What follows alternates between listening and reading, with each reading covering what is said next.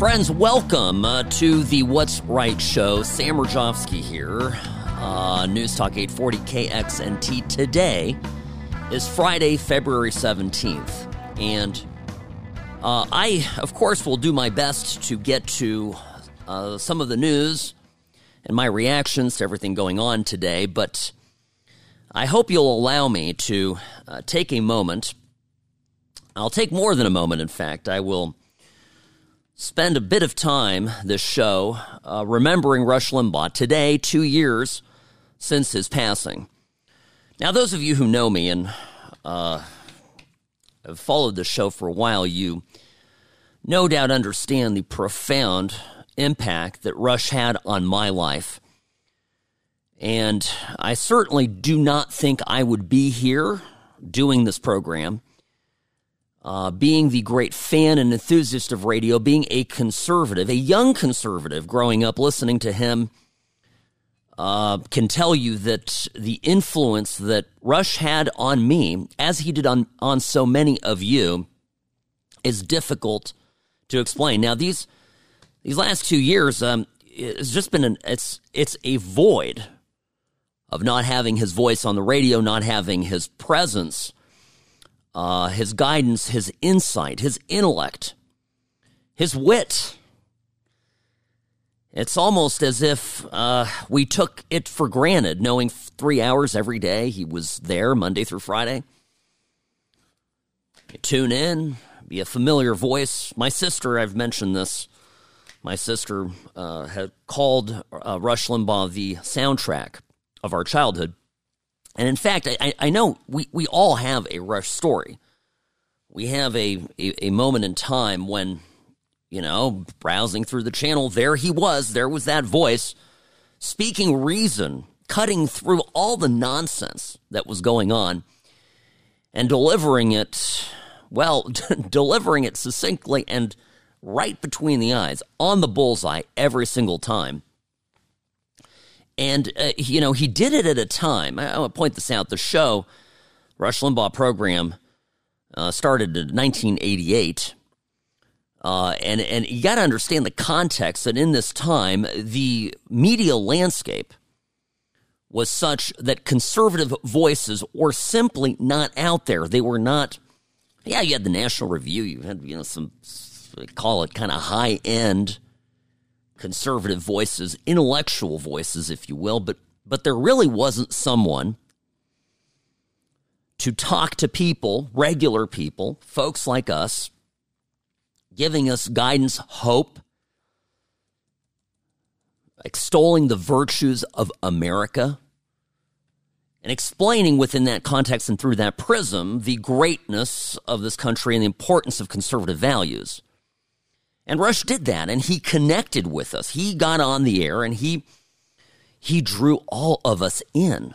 It was nothing short of magic. I still, uh, folks, time to time will listen to his his program and you know replays, obviously, with voluminous libraries of his shows, and it's it's one of the most astounding things is that you can listen to a Rush Limbaugh program from 10 years ago, and what he is saying in that moment is just as re- relevant uh, today as it was then. His insights, his perceptions, his takes on how this world works, the political uh, machinations, the shenanigans of the left the importance of virtue, conservative values, uh, were were always spot on, and and they're timeless. You know, it is not unusual, friends, to have somebody who is very popular in the moment, who gains a following, who has money and wealth and success in their field, uh, to, with the passage of time, suddenly uh, be discovered to have been a passing, you know, flighting you know, thing that doesn't that doesn't have any lasting value. A lot of times folks out there if they don't truly believe and are passionate about what they do, they just figure out, well, I'm going to be a, you know, I'm going to be a conservative host. I'm going to make some money. I'm going to get in the moment. I'm going to take advantage of whatever the popular thing is at a, at a particular time. Th- those folks then disappear with, with the passage of time. They become irrelevant because they've attached themselves to whatever they perceive to be the flavor of the hour.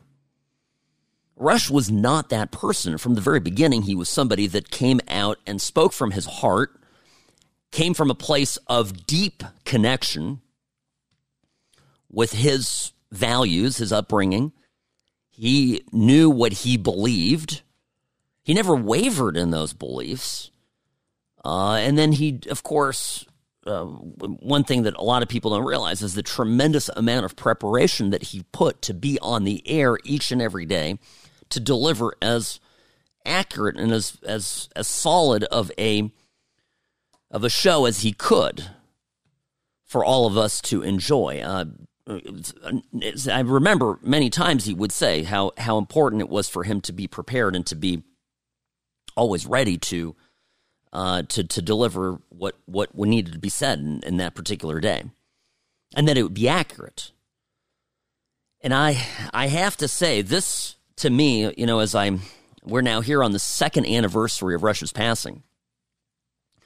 I want to take a little bit of time this show, and I I want to I want I'm I can't do it justice, folks. I can't. There are so many fabulous moments that we all remember from the years of listening to Rush.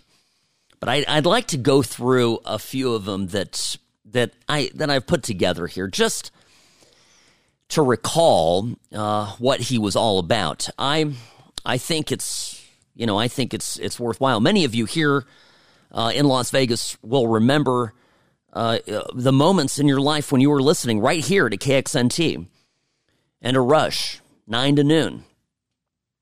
And it was a part of your day. I, I'll tell you, for me, I don't have a particular moment when I rem- when I can recall the first time I listened to Rush. My father, who is uh, who is who's just uh, my my hero, he uh, loved the show and and began listening to it. Discovered it on the radio. We did a lot of radio listening. I, I've uh, I, I was, you know, we, we didn't have a TV at home growing up. It's a crazy thing. I was the only child. We were the only family in probably all of Southern California growing up without a television set. Mind you, I grew up in the, I was born in 1980. So, you know, I'm not, we're not going back to the, to the 40s here, folks. I, this was, this was unheard of. I certainly was the only child in my school that didn't have a TV in the house. And so what we did in lieu of television, of course, we read books, uh, but we also listened to a lot of a lot of radio. And when we would get in the car, we'd go on road trips. There would be Rush Limbaugh on the weekends. The local station KFI that uh, carried Rush when I was young, they would uh, do a rebroadcast of Best of Saturday mornings, nine to noon. And I would usually during that time period would would be on errands with my dad or going somewhere with my parents, and, and we would have it on and listen to, to Rush. And I, from the time I was, boy, I mean, I must have been about 10 or 12. So this is very early on in, in, in the show. I, I could call us early adopters, early fans, uh, ditto heads of the Rush Limbaugh program. And we would listen in the car, and then my father and I would talk about it, and we would we would take apart what was being said, and it it was it was one of those moments, or many moments, that together kind of form some of my earliest memories thinking about politics and understanding the way that this world works. And I was, and this all was happening at a, at a, at a very young age. And I, I also distinctly remember hearing the show and understanding that at some point this was being done live by somebody who was speaking extemporaneously uh, in you know from behind a microphone and delivering this incredible performance. And I was in awe with it as a kid. I was in, absolutely enthralled that somebody could do this as effectively, as elegantly, as as as gracefully as Rush did. So I'm going to take a quick break here and take you through some of my favorite memories This by and again, I, I it's not an exhaustive list, folks. I can't. It's it's impossible to do. Uh, and I, you know, as I was preparing for today's uh, show, I, I there's just more content, more tremendous moments than I could possibly uh, could possibly uh, pull together in a mere two hours. Uh, thank you for listening. I, again, and permit me, I know many of you uh, share my same love for Rush. We miss him tremendously and are so grateful that we had the years and the time that we did with him listening to his program. And, uh, you know, it's just, it's just unbelievable to think two years since Rush passed away. Sam Mirejovsky here, News Talk 840 KXNT. Could call us early adopters, early fans uh, ditto heads of the Rush Limbaugh program, and we would listen in the car, and then my father and I would talk about it, and we would we would take apart what was being said, and it it was it was one of those moments or many moments that together kind of formed some of my earliest memories thinking about politics and understanding the way that this world works. And I was, and this all was happening at a at a at a very young age. And I I also distinctly remember hearing the show and understanding that at some point this was being done live by somebody who was speaking extemporaneously uh, in you know from behind a microphone and delivering this incredible performance and I was in awe with it as a kid. I was in, absolutely enthralled that somebody could do this as effectively as elegantly as as as gracefully as Rush did. So I'm going to take a quick break here and take you through some of my favorite memories. This by and again, I, I it's not an exhaustive list, folks. I can't. It's it's impossible to do. Uh, and I, you know, as I was preparing for today's uh, show, I, I there's just more content, more tremendous moments than I could possibly uh, could possibly uh, pull together in a mere two hours. Uh, thank you for listening. I, again, and permit me, I know many of you uh, share my same love for Rush. We miss him tremendously and are so grateful that we had the years and the time that we did with him listening to his program. And, uh, you know, it's just, it's just unbelievable to think two years since Rush passed away. Sam Mirejovsky here, News Talk 840 KXNT. If you've been in an accident, there's no reason to call a sleazy lawyer. It's not just about the settlement check, it's about representing your interests and your values. So call Sam and Ash at 702 820 1234 or visit samandashlaw.com. And welcome back, folks. Uh, great to have you with us here. Friday, the 17th of February, the What's Right Show coming at you straight ahead. Friends, today, uh, remembering Rush Limbaugh two years uh, since his passing, uh, I've, I've, went through a little bit why Rush was so important to me. I, I I've described Rush as my radio mentor. Uh, we never met, but you know, he, unbeknownst to Rush, of course, he he taught me more of everything that I know about radio than anyone else. I've listened to, I mean, again, grew up listening to his shows and certainly as a kid and into early adulthood shaped me in ways that are difficult to explain. Now, I mentioned uh, last segment that the well that the, the the years and years of accumulated content on the Rush Limbaugh show is now today if you go back to it and listen to it, it is just as prescient, it's just as relevant, it is just as insightful and true as it was in the moment that it was said. Going back, for example, here on this program, I frequently talk about the all the folks that in the do-gooders, the do-good libs that whether it be on matters of race, on matters of social justice, homelessness, for example. They don't intend actually to procure solutions for the problem at hand because that would rid them of their means of deriving income. so there is almost this perverse disincentive in the way that these organizations, be they state run or private, operate. There's not, most of them, some private ones do, but most of these folks uh, have a vested interest in seeing to it that the problem that they are looking to eradicate only gets worse which is, of course, the entire meaning and thought behind CRT. Right? Critical race theory is not intended, for example, to make America less racist. It is quite the opposite. And they'll never admit this, folks. They'll never say this. But what it intends to actually do is to make all of us more acutely aware of our differences, more separate, more angry, and upset at these differences and the net result of that, of course, will be more racism. And that is and that's sad. It's sad and it's it's it's quite frankly perverse. Now here is Rush. This is all the way back in 1990 talking about the homeless industrial complex. And this um, he's talking about homeless advocacy, and he is absolutely spot on. You see, my friends, I think the homeless advocacy is built upon fraud.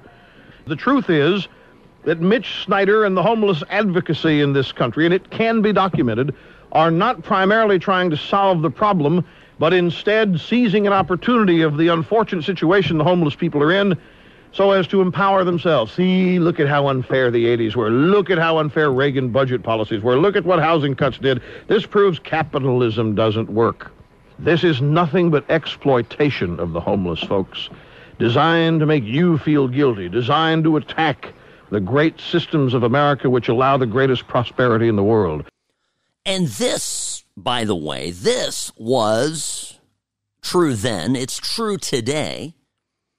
And remember, by the way, this is why if you if you take it all the way to the present, you'll notice that what the critical race theory agenda is. I know this was a comment about homelessness, but the critical race theory is the functional equivalent of homeless advocacy to homelessness.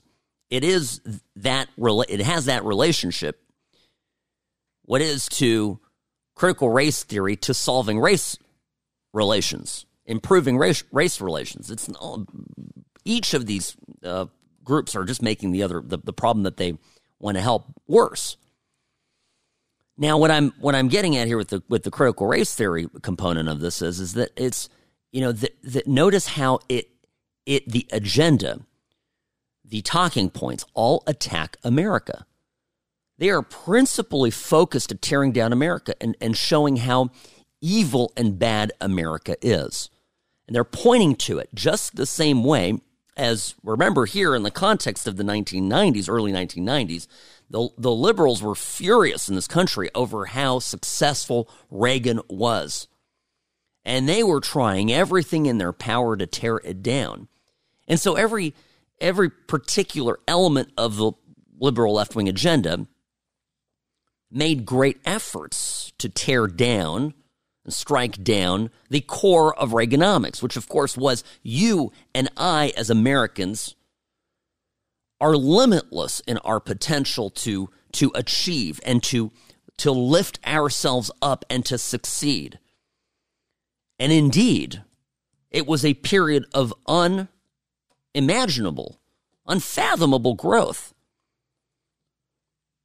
where people did lift themselves up, people did succeed, people suddenly, much to the dismay of the left, did not need the government, right?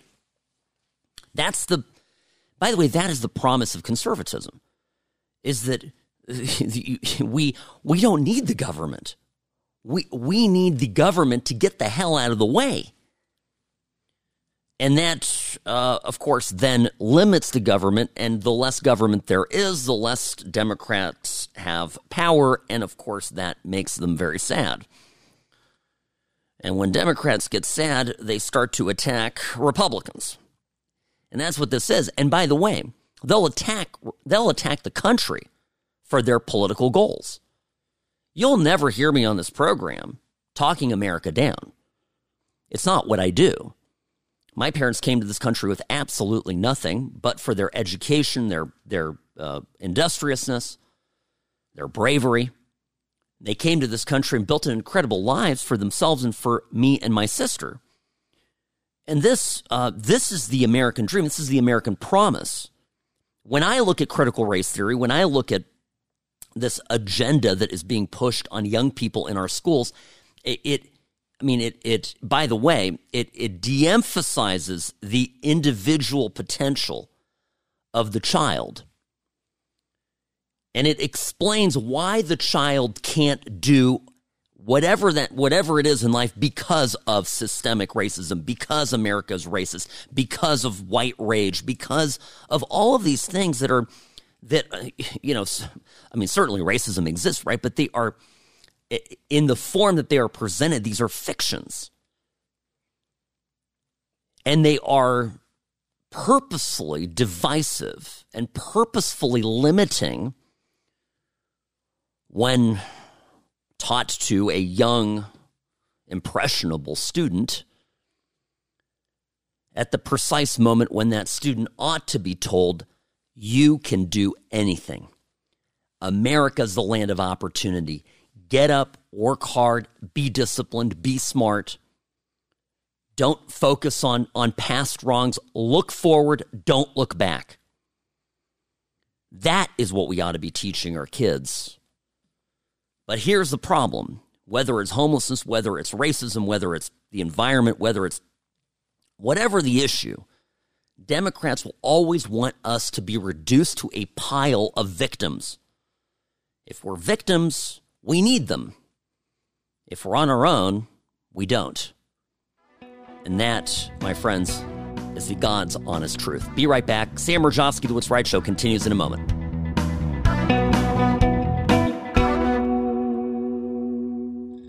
Personal injury law is constantly changing. Uber and Lyft accidents aren't like other cases, but most law firms haven't kept up. Don't trust a new case to a lawyer who's stuck in the past. Call Sam and Ash, 702 820 1234, or visit samandashlaw.com.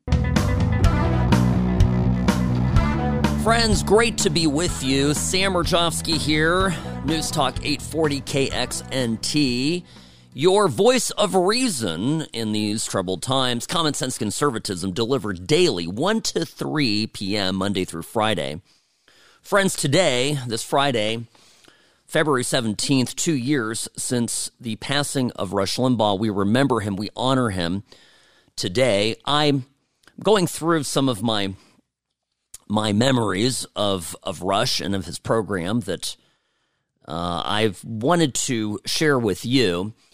Uh, my the premise of this, of course, is as I've as I mentioned, is that it all uh, what he said in the moment, his analysis, his insight, his humor, is all still very relevant today. He understood this country. He understood the left. He understood what conservatism is, and um, and as a consequence, it's timeless. Now, one thing that we are facing today that I think in 1988, when Rush's program came on board, it would be tough, tough to imagine is the extent to which the left is willing to sacrifice the sexual innocence of kids for the sake of their agenda. Now, when I say it like that, of course, I think you all understand what I mean.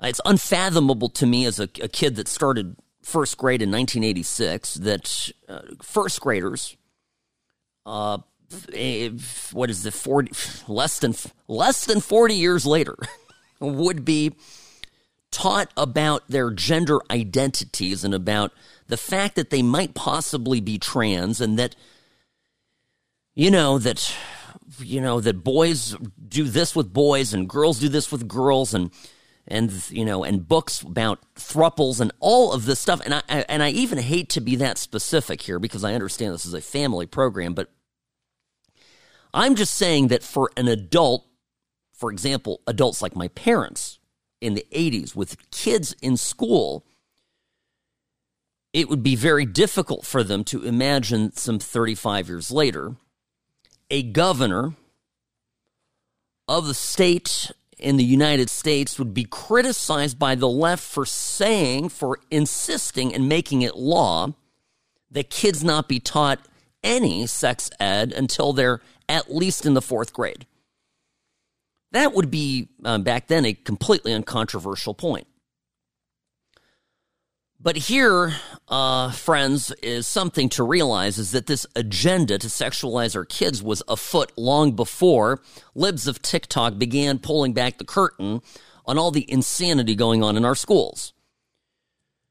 And I mean by this, uh, there was a classic deal back in the 90s, early 90s, when Rush on his program was talking about the New York City school system. Now, remember Rush's show from I think 1990 on uh, was based at WABC in New York, and Rush moved from Sacramento uh, to uh, New York City. Loved New York City with all his heart until New York City turned to crap, and he eventually made his way down to Florida.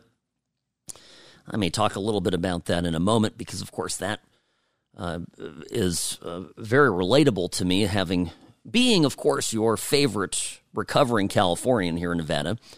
I too had to pick up from my home where I had lived for most of my life and relocated to a state that is uh, friendlier uh, to me and my needs and my family. But I digress. So, you know, Rush became a, uh, you know, became acutely aware of everything going on in New York. So, whilst this was a national news story, I'll tell you about it in a second, he was covering something happening right, you know, minutes away from his studio. And this had to do with the school system uh, putting condoms in schools. And there became a, a controversy about how it was going to be funded. And here's Rush in the early 1990s talking about this. Uh, and, and I just, just listen to this because I'm telling you, these liberal teachers were all about sexualizing kids all the way back then. This was just the entry level of how it all started. The New York City school system won a close vote recently to distribute condoms on request to any high school student in the school system who wants one. The budgets are so tight, they may have to cut 18,000 teachers. The message is that it is more important to give students condoms in New York City than it is to give them teachers. you know, of course, um, this story uh, today would be considered. I mean, it's like, oh, we're just, you know, condoms in school. No big deal relative to all the other things going on in high schools, middle schools, and even elementary schools across the country. Just today, the Atlanta Journal Constitution put out a piece that is, you know, I would almost describe it as somewhat critical of Republicans who have uh, in, introduced some legislation that would criminalize school librarians, uh, their actions if they were to uh, let students check out obscene materials from the school library. And what is the reaction to this, by the way? The reaction, whenever it, it, Florida, uh, the insistence of Governor Ron DeSantis and the Florida legislature that a CRT be, be struck from books, this legislation, the immediate reaction from the left is, but First Amendment. Suddenly they care about the First Amendment. They don't care about the First Amendment one bit when it comes to publishing stories critical of the regime. But what they do what they do is the minute that their agenda comes under attack, presto, out comes the First Amendment, ready, spick and span, and back in vogue. So it's I, I look at this and I and I and I think I even as early as 1991, the idea that you would cut teachers to give kids condoms when uh, the real issue, of course, being that in New York City and, and elsewhere across America in this particular time, decimated by the welfare state, the American family was under attack. At no point in the 50s did you have to, uh, educators have to scratch their heads and think about, well, geez, I've got to get these kids some condoms. No. Families were intact, fathers were in the home kids were taught right from wrong, they were supervised. 1980s, early 90s, before widespread video games, before the internet, before the uh, over availability of pornography and all the other influences that are so damaging to our young people.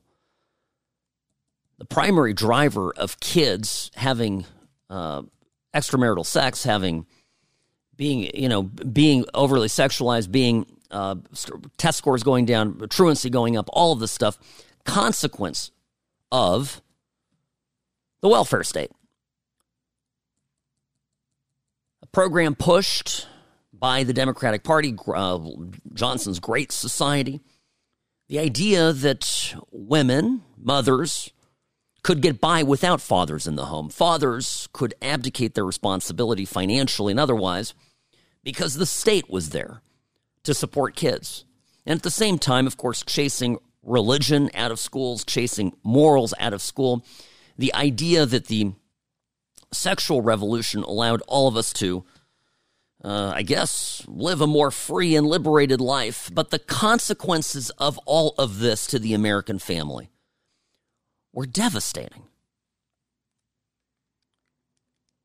And here we were, just as if a doctor were only to treat the effects the symptoms of a disease without getting to the root of it. Here again, the folks running New York City and frankly, uh, even at the national level, uh, were uh, coming up with solutions, uh, band aids, if you will, prophylactic measures.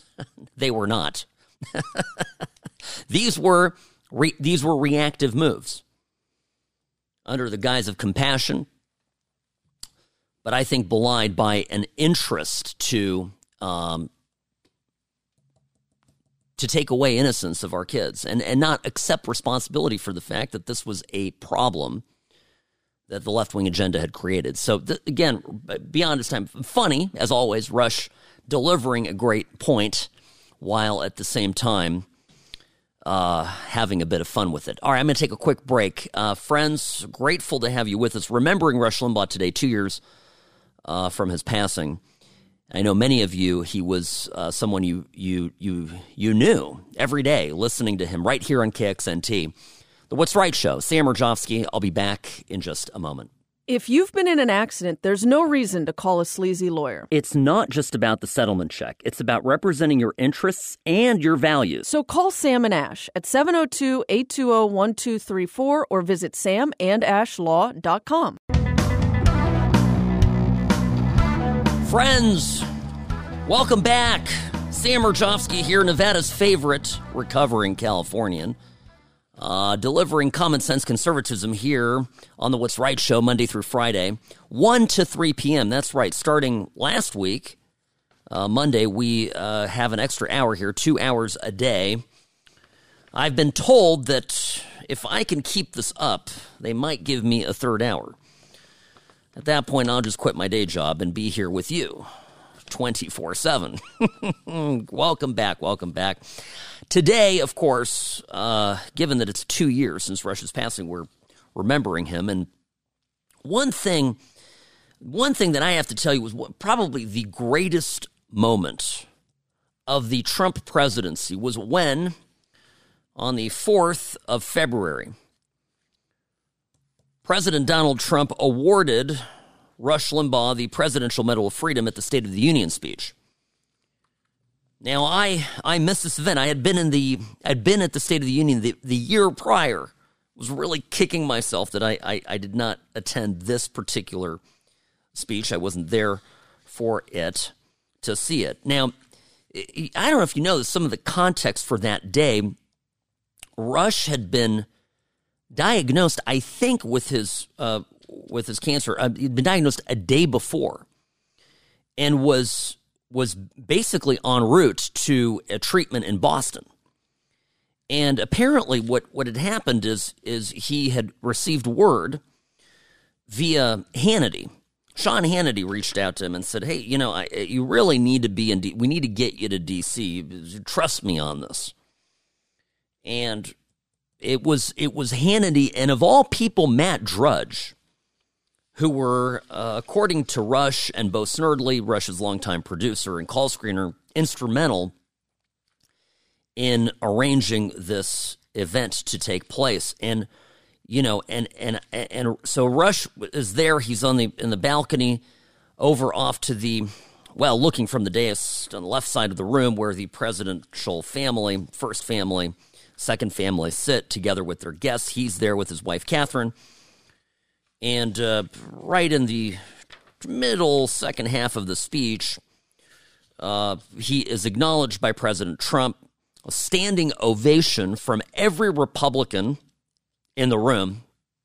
The Democrats all looked, well, forlorn isn't even the right word. They looked ill. They looked absolutely miserable, silent, sullen. Mind you, the second Trump impeachment process was running its course, and no love lost between Trump and the Democrats in the chamber. Describing that today as tense would be an understatement. Now, I can't.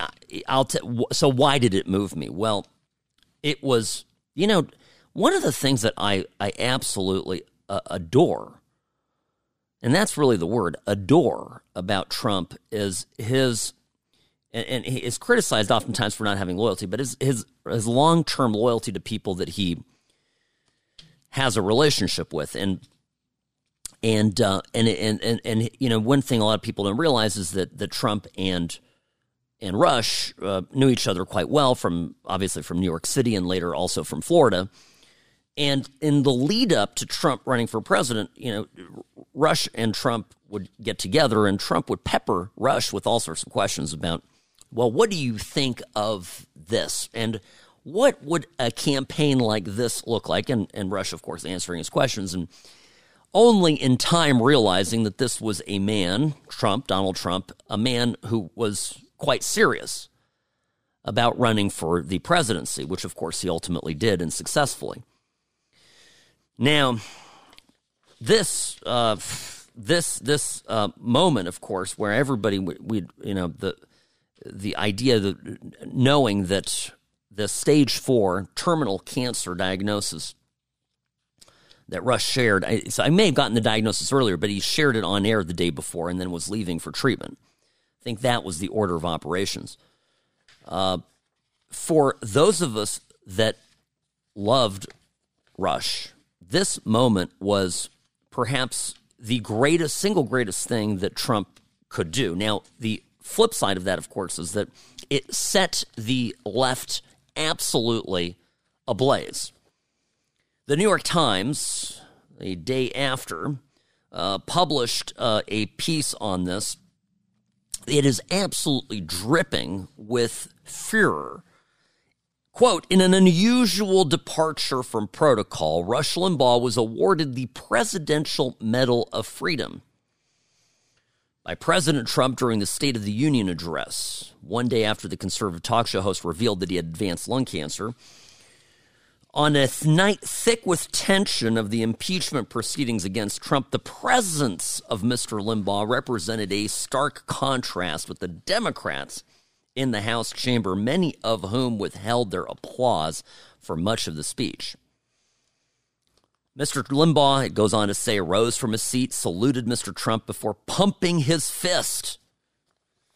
See, they were just, I mean, it, it you can you can sense the restraint of rage here. Mr. Trump said that in recognition for all that Mr. Limbaugh had done for the nation as inspiration for millions of Americans and his charity work, he was giving him the country's highest civilian honor. The piece then goes on to mention all the people like Audrey Hepburn who were given the award and somehow to explain that it was that, that, that Limbaugh was beneath this.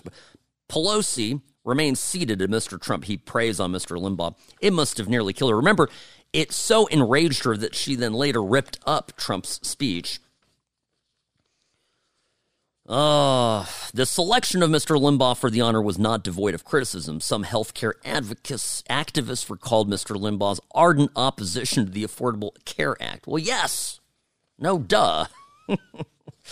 ah, brings up the Sandra Fluke controversy and all this stuff. But um, Nonetheless, uh, Mr. Trump also, you know, gave these awards to Tiger Woods and Sheldon Adelson right here from Las Vegas, Nevada. So, look, there it is. Um, it was a great moment, and and I think, you know, I think we, um, yeah, I think. Oh, yeah, Bill Cosby got a Medal of Freedom from uh, from George W. I don't know where the. I'm sure there was some criticism of that later. Oh, Strom Thurmond got one too. Well, I'm guessing from Strom Thurmond, of course, was a well, he was a Republican, longtime senator. I've met him, by the way, years ago. Does not have a great civil rights record. Uh, my point is, um, oh, he got it from H.W. Bush. See, the Bushes gave some some ones that are certainly a lot more controversial.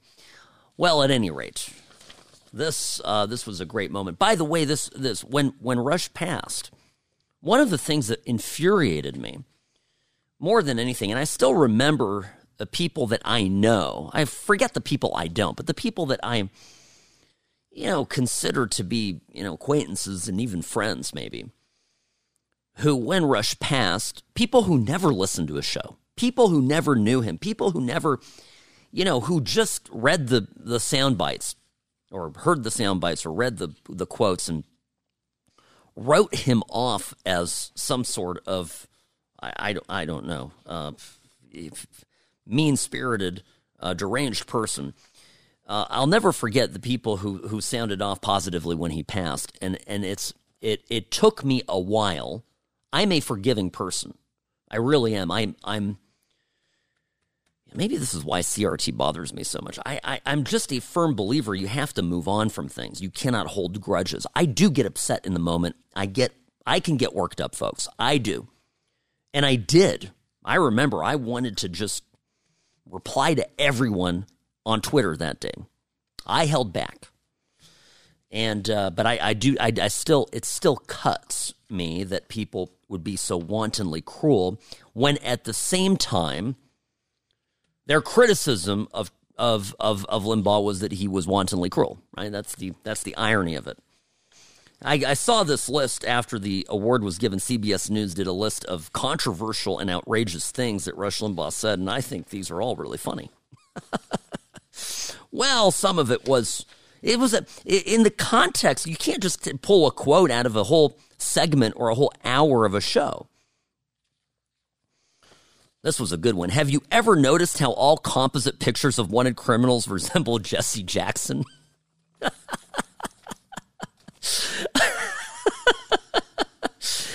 ah, thing is, we use the prosecutorial standards of the Democratic Party as Republicans, Jesse Jackson would be a wanted criminal. All right, gotta go. Uh, come back here in just a few minutes. Don't go anywhere. More on Rush when we return. Sam Mirejovsky here, News Talk 840 KXNT.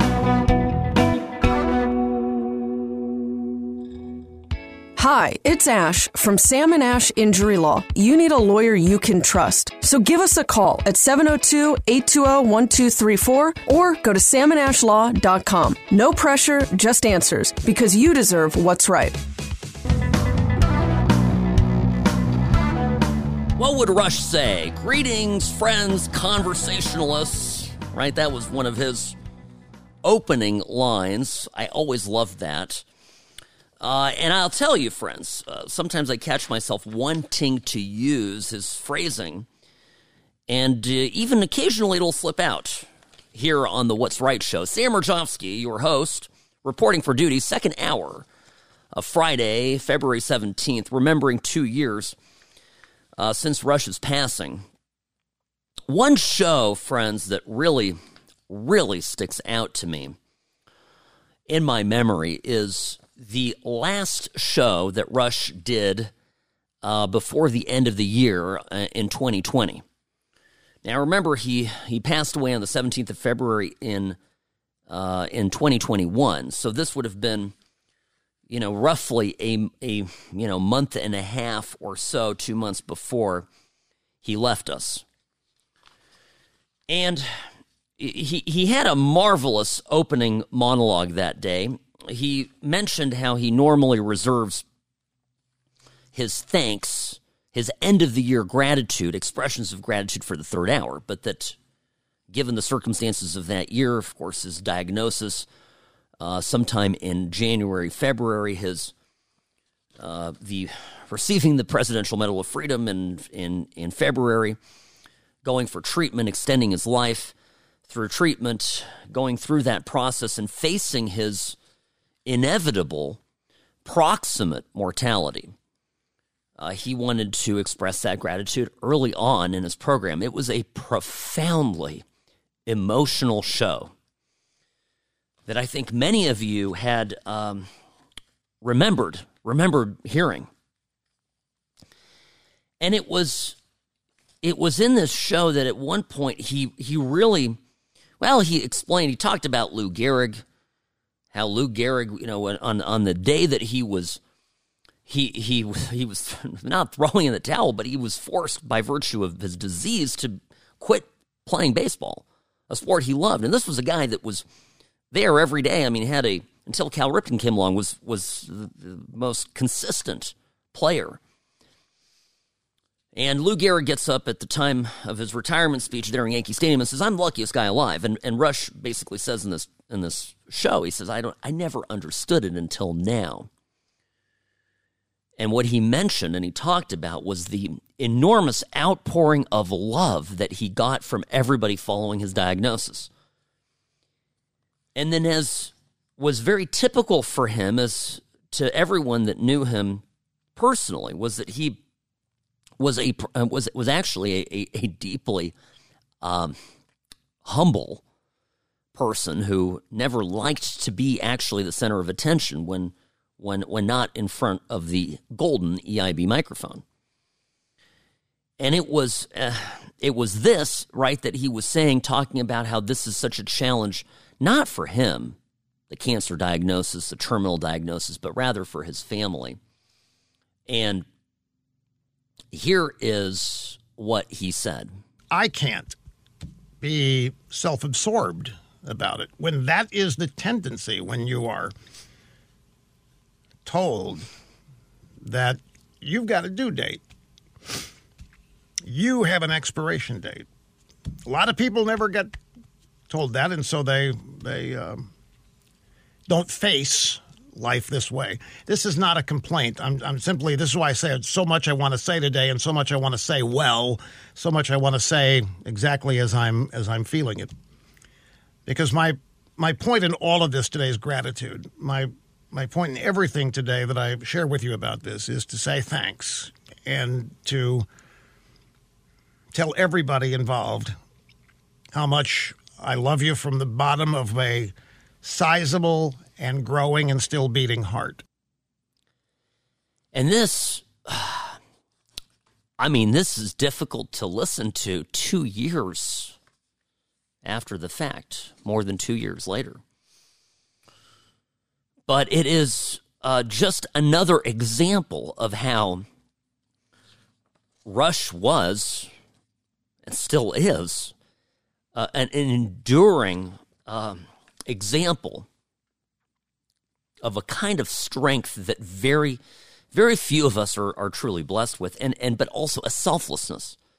You know, in, in being in media, it's interesting because, of course, Rush's his his um, uh, show imaging and his style of his show. There was there was this uh, self promotion and and, um, and and and a bit of bit of bragging at times. It would seem right, and people that would listen to the program, tune in for a little bit, would feel as though there was, well, the criticism would be that that he was uh, he was very full of himself.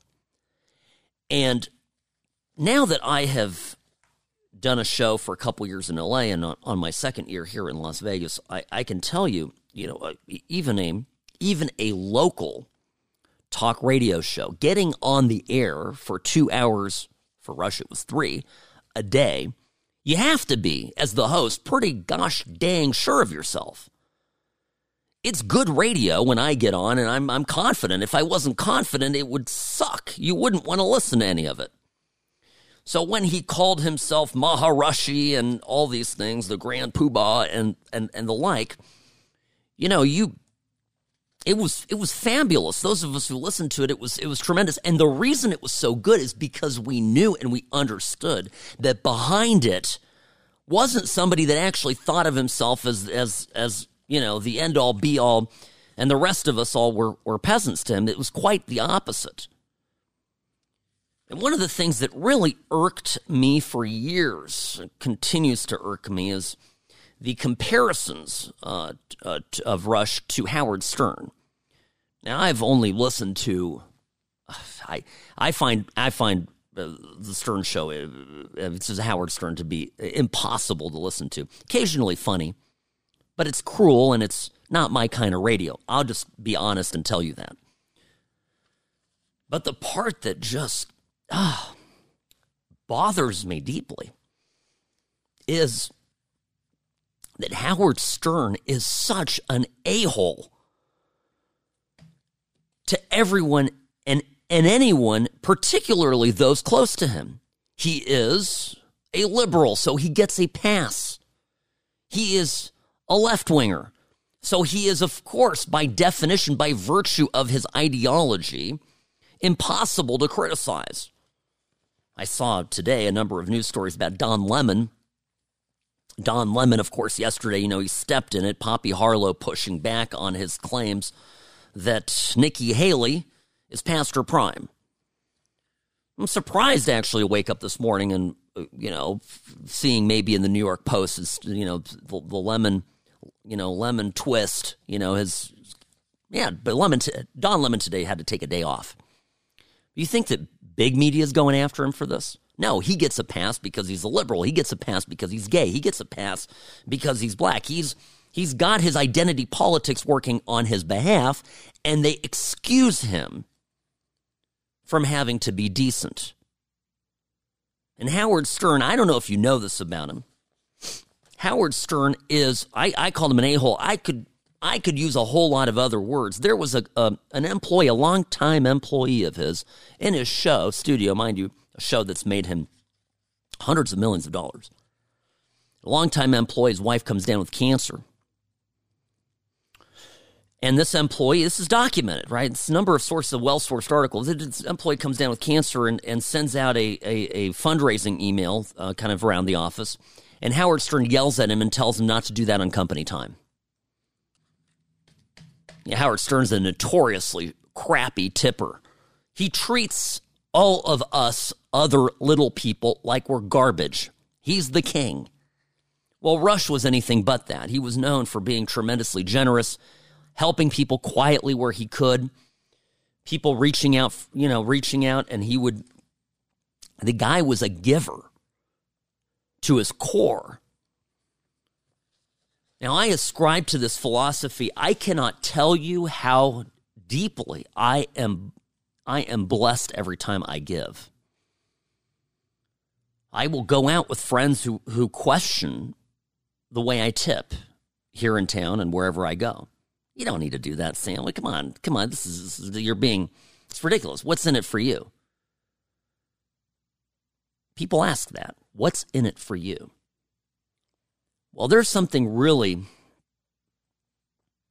incredible when you listen to Rush facing death on live radio, which is tough in and of itself. Look at me here right now.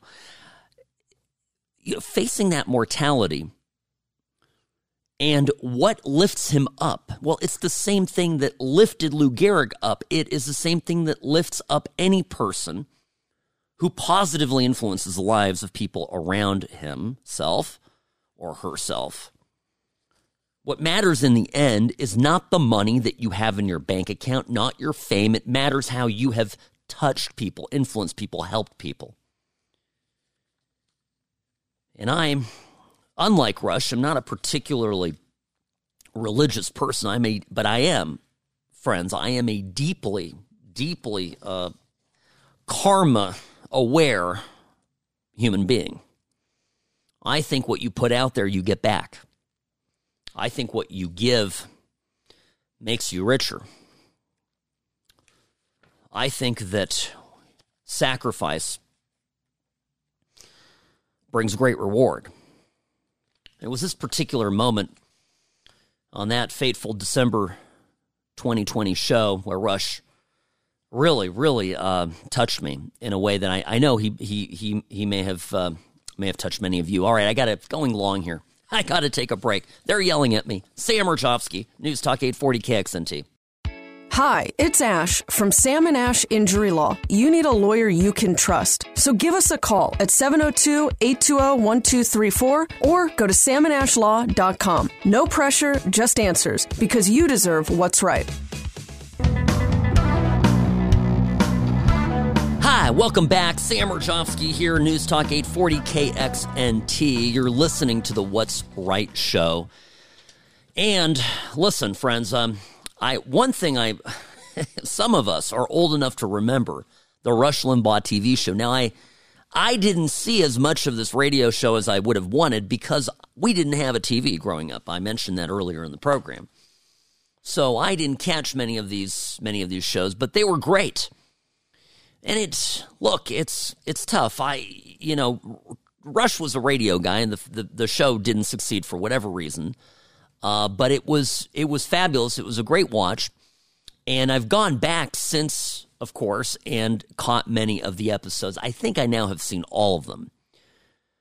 Uh, and it was it was in this particular time. When what year was this, Robbie? Let's see here. It was well, they were talking about this was so ahead of its time. Well, and it was so current. It's like 1990, 1991, right? So he he does this thing. He shows up on stage, and now I have to explain this because it's not a radio clip, it's a TV clip. He shows up behind his desk. You remember the set. And rushes up there, and he's got all these ribbons. All these ribbons on him, all these little, all this, all this flair.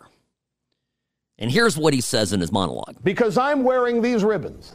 I care more than any of you about anything. and these ribbons say so. I want you people sitting at home and you people in the audience, look down at your lapel right now. I want you to do this. Put the camera back on me. Do this. When you look down, what do you see? You don't see anything because you're not wearing any ribbons. It means you're a bigot. It means you're a racist. It means you're a sexist. It means you're a homophobe. It probably means you're a white guy. It probably means you're a European. And you and you alone are responsible for all the ills of America. But I'm not because I'm wearing these ribbons. I care more than you. so good. And by the way, folks, don't you think of this particular moment in time every time you're out somewhere around and there's some dude this week, right? I'm not talking about April of 20, but February 17th, 2023, some guy, some gal walking around Vegas, getting on a plane, whatever it is, wearing two masks or maybe even just a stupid loosely fitting mask. And it's can't possibly think now at this point with everything that it matters that it's making any difference. No, what it is is you're telling everybody I care. Same with in the summer of George, people putting up those black squares on Instagram. Black Lives Matter. You put up the slogan, I'm good. I've put up the slogan, everything's fine. On some level, I know it's not exactly analogous, folks, but on some level, it's no different than the obligatory banner that you have to put up in your window if you live in a totalitarian regime. There's very few people, very few people refused to put out the Nazi flag when they were living in Hitler's Germany. Very few people in my parents' country would refuse to put up the friendship flags with the Soviet Union and the communist Czechoslovakian state. Very few people. But I'm telling you, it's a great and and and spot on observation about how the left needs to needs to show everyone what they believe. This is what I believe. This is my, you know, I'm good. I'm absolved of any responsibility for anything. Now, speaking of bigotry, Rush one time, I think this was a CPAC meeting. Uh, he, he gives a keynote speech at CPAC 2009, and he totally flips the script on bigotry. And this is, by the way, this is 2009. Let me see here. I want to point something out that's important. I want to connect the dots for you. This is four years before the Donovan McNabb controversy, where, course, Rush was, that was one of many times he was accused of being a racist bigot. But these particular remarks of Rush's at CPAC in 2009, four years before Donovan McNabb and a whole other list of quote unquote controversial statements that he has given, allegedly, here is him giving the most spot on takedown of what bigotry actually is and how it can be beat. The bigotry that we are all charged with just so you across the United States of America know, and you'll see demonstrated here as the afternoon goes on, doesn't exist on our side. We want everybody to succeed. I am. We, we want the country to succeed, and for the country to succeed, its people, its individuals must succeed. Everyone among us must be pursuing his ambition or her desire, whatever, with excellence, trying to be the best they can be, not told, as they are told by the Democrat Party, you really can't do that. You don't have what it takes. Besides, you're a minority or you're a woman and there are too many people that are willing to discriminate against you. You can't get anywhere. You need to depend on us. You need to depend on us. By the way, this true was all this was true in 2009 it's all true now in 2023 you know we conservatives we believe in that independence. We believe that every person regardless of their race religion or creed is able to go out and succeed in the united states of america. We believe in merit. We believe in opportunity.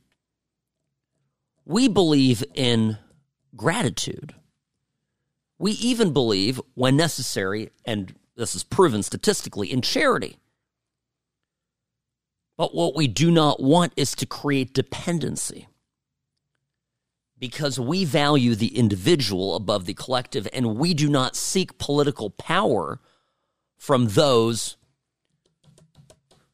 people who would become dependent on us in order for us to achieve those political means. I'm I think this was absolutely spot on, and and at every turn, right? I, I and I need to say this right because it's it's it's important because the lie still persists today among people who are critics of Rush's that he was some sort of a bigot, and and and everybody that knew him and and knew him well, uh, anything was further from the truth. By the way, the Donovan McNabb controversy, you know, uh, this deal with Donovan McNabb. Uh, I have the quote here. I'm going to I'm going to share this with you here after the break because I think it's important. It's an important callback, and uh, incidentally, it's another example of where Rush was ahead of his time in his uh, social observation critiques. All right, you're listening to Sam Mirejovsky here, News Talk 840 KXNT. The What's Right show will continue in a moment as we remember Rush Limbaugh two years after his passing.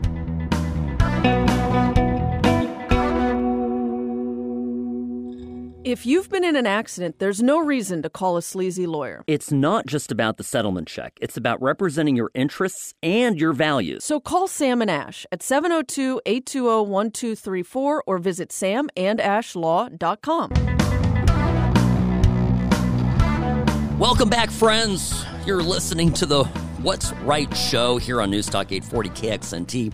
Sam Mirejovsky here. Rarely wrong, always right. Nevada's favorite recovering Californian. Friday, the 17th of February, we are uh, taking today's show to remember Rush Limbaugh two years after his passing. Uh, just before the break, the Donovan McNabb controversy, right? This is one of the classic moments where where the left, the mainstream media, and everybody seized on an opportunity to cry racism Rush's comments uh, on Donovan McNabb on ESPN that ultimately cost him his ESPN hosting uh, gig. That I think, you know, he never, it's not that it was a tremendously profitable thing, it was just something that he enjoyed. Rush being a consummate football fan, this was uh, this was a big deal to him. Now, the, the, the quote, the actual quote, I have it here, and it's, it's part of the list compiled by CBS News of the most outrageous things Rush Limbaugh ever said. Was this quote on Philadelphia Eagles quarterback Donovan McNabb? I think what we've had here, and this is Rush speaking, I think what we've had here is a little social concern in the NFL. You think? By the way, the side note here the NFL uh, continues to show great social concern, oftentimes at the expense, in my view, of the game itself. But Rush continued The media has been very desirous that a black quarterback do well. There is a little hope invested in McNabb, and he got a lot of credit for the performance of his team that he didn't deserve. The defense carried the team. Now, I've talked to people uh, who are diehard football fans who've analyzed this through and through.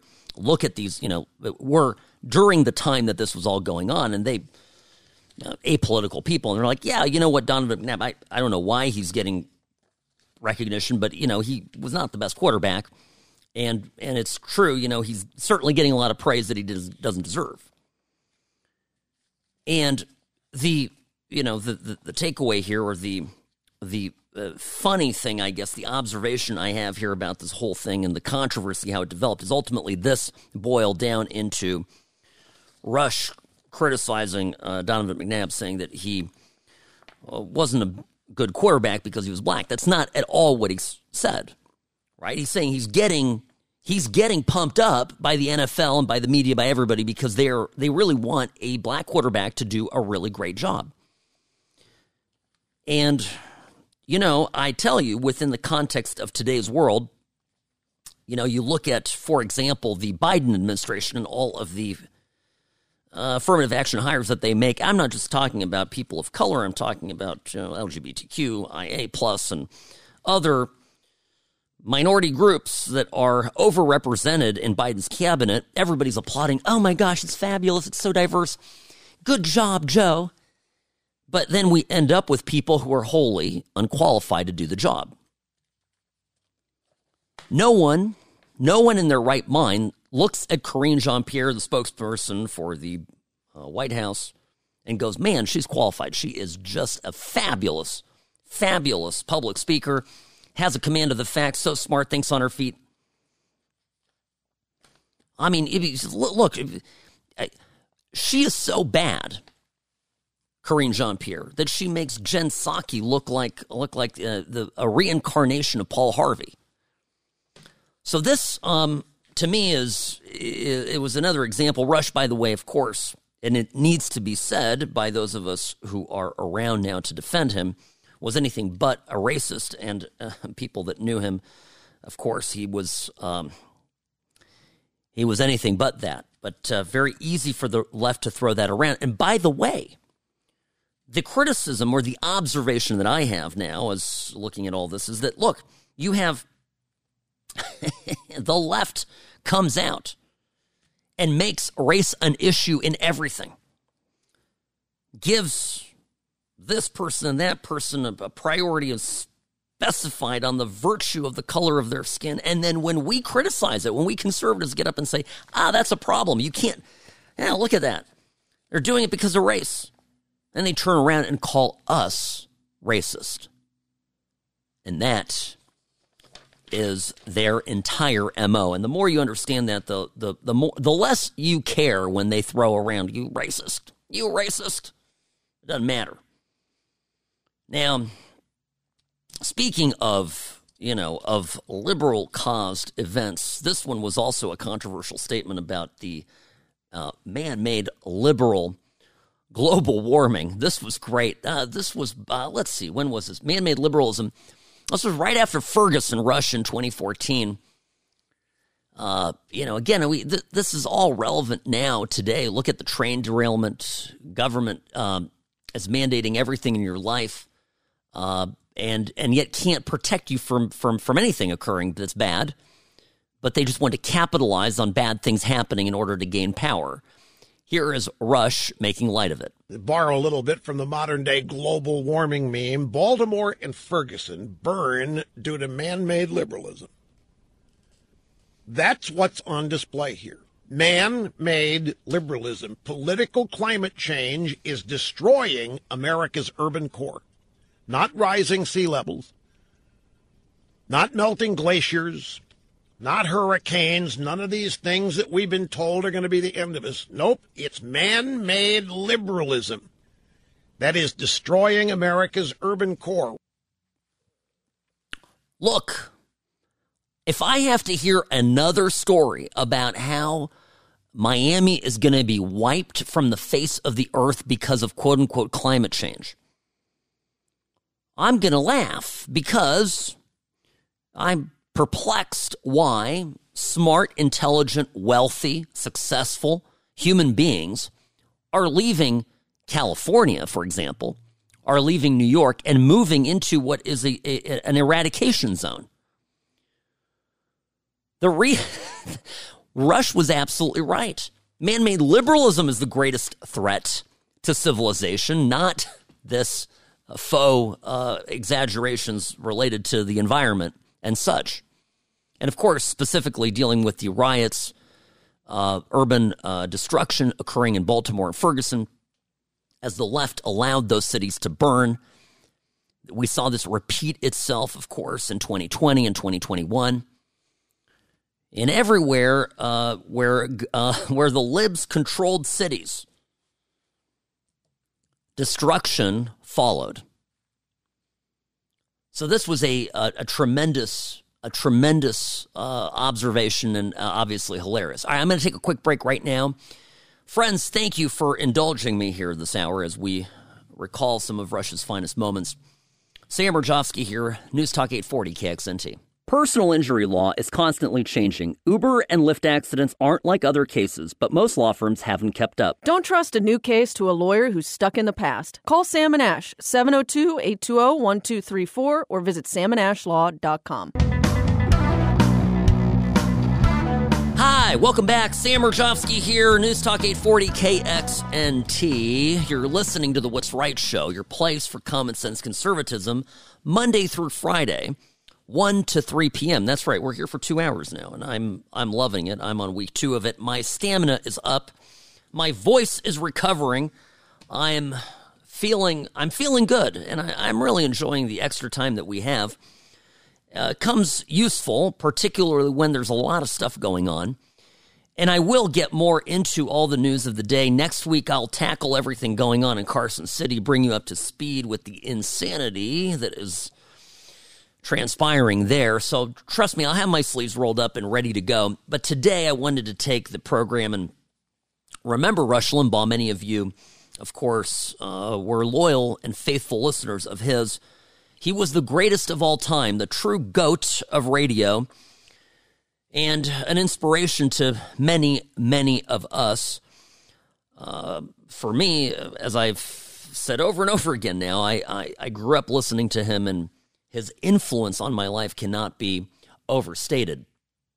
Now, one thing that I recall about Rush that was of, I guess it was kind of a, a hallmark of his, is his uh, unwavering optimism and faith in our country.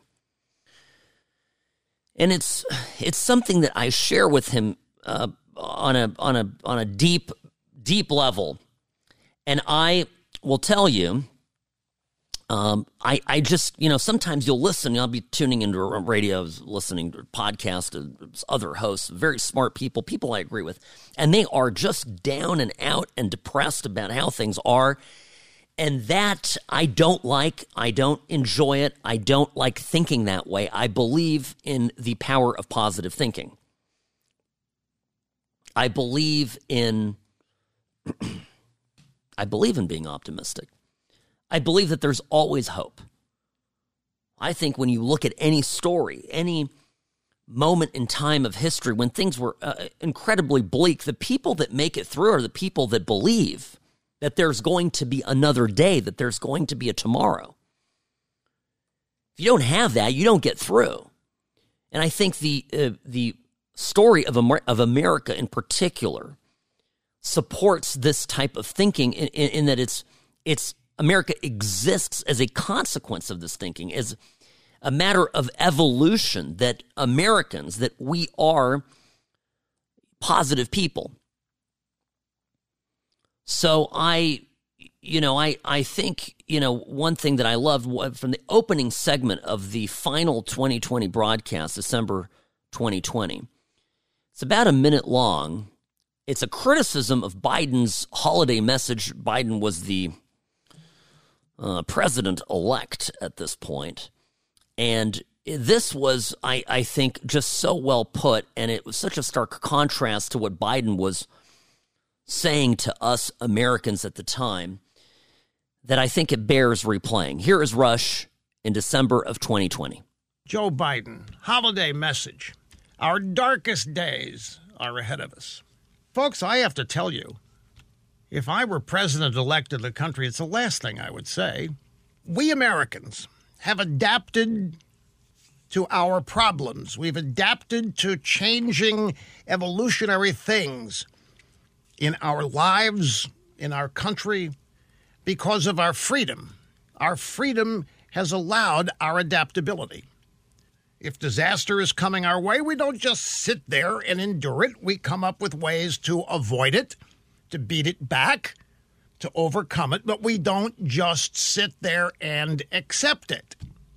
And as such, we don't just resign ourselves to the fact that we're living in the darkest days because we, at least to this point, still have the greatest degree of freedom of any people on earth. Now, it's under assault and under attack, and we all know this. But I don't believe our darkest days are ahead of us. I never have. Like people have been asking, you, you, you've always told us it'd be time to panic. It's time. Well, it's never time to panic, folks. It's never, ever going to be time to give up on our country. It'll never be time to give up on the United States. It'll never be time to give up on yourself. Trust me. And remember, these are words being said by a person with a um, with an expiration date, facing his mortality. I think there's a powerful lesson here. Now, in one of Rush's uh, favorite, uh, excuse me, one of his uh, final shows, this was back in January of 21. Remember, he passed uh, February 17th. Uh, he had something to say that I, I think is a, a, a great way here to understand better what's going on right now not just within the context of the of the country, but within the context of the Republican Party. And here's what Rush said about Democrats not wanting to persuade people, not wanting to win anybody over, that they're just going to do things their way and that there's a lesson in it for Republicans. The Democrats are never going to have to convince you of anything, they're just going to do it. If you disagree with them having a 13 seat Supreme Court, too bad. They're just going to do it. They're going to have the votes and they're going to do it. They're not going to persuade you. This is what we're missing. This is not retail politics as it's always been. The Democrats aren't going to have to persuade anybody. Once they get states in Puerto Rico and Washington, D.C., now they have to persuade people now because they've only got 50 seats in the Senate, power sharing with uh, Mitch McConnell and so forth. But I'm talking, their long term plan is to not need to persuade anybody. Do not doubt me. That is that is the core of their belief. That is the core of their agenda. Now, Rush, of course, is absolutely right. What this was true in January of 21. It was true in 1990. It is true today in February of 23. Now, what is perplexing to me is that there are still strong and influential conservative voices that believe that we need to be nice that believe that Republicans ought to take the path of persuasion,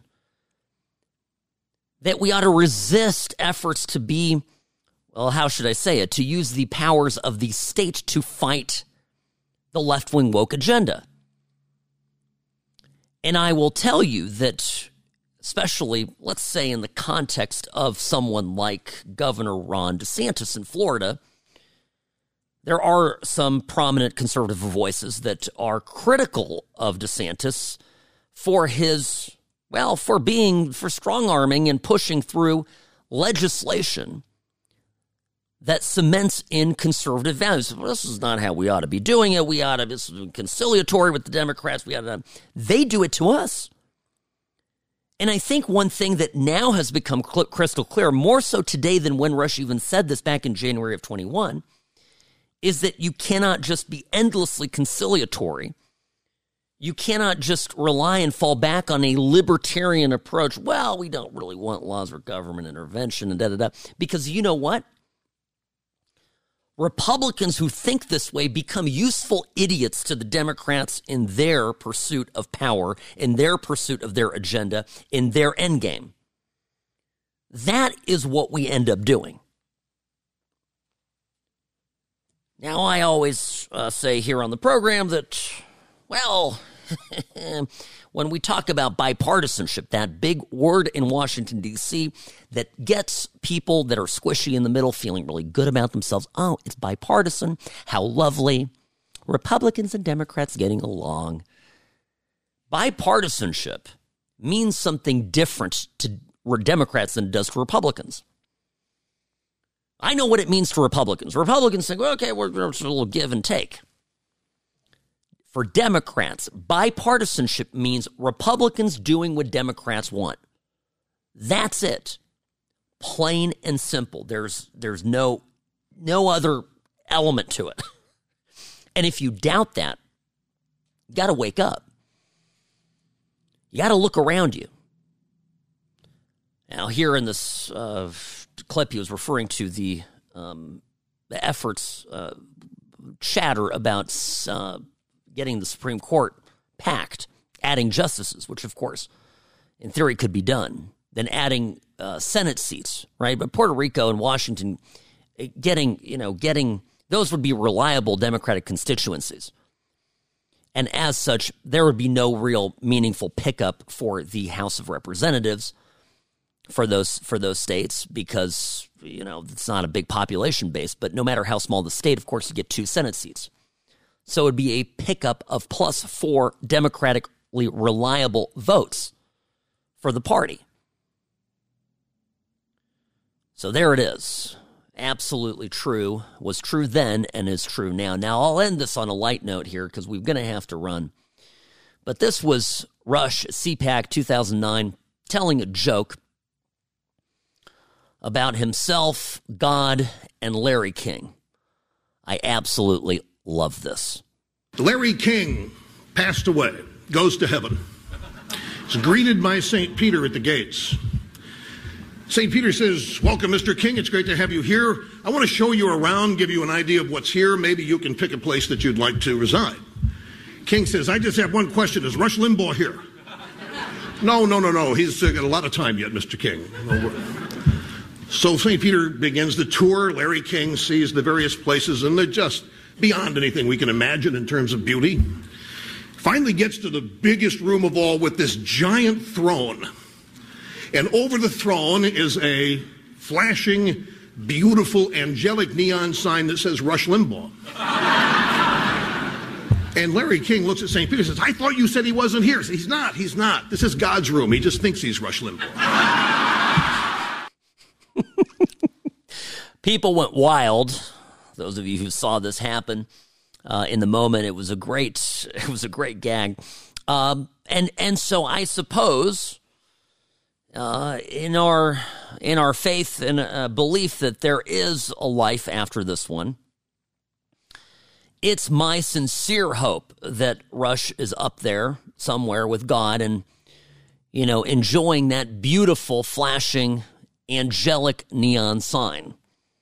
Friends, I hope you've uh, allowed me and, and not been too cross with me of not getting to today's events and, and, and enjoying this program here and, and remembering Rush. Of course, as always, you give me your thoughts. I, will my email, sam at samandashlaw.com, sam at samandashlaw.com. The podcast, Apple Podcasts, Spotify, and the Odyssey app, all places where you can get the What's Right show. Have a wonderful weekend. I'll see you next week.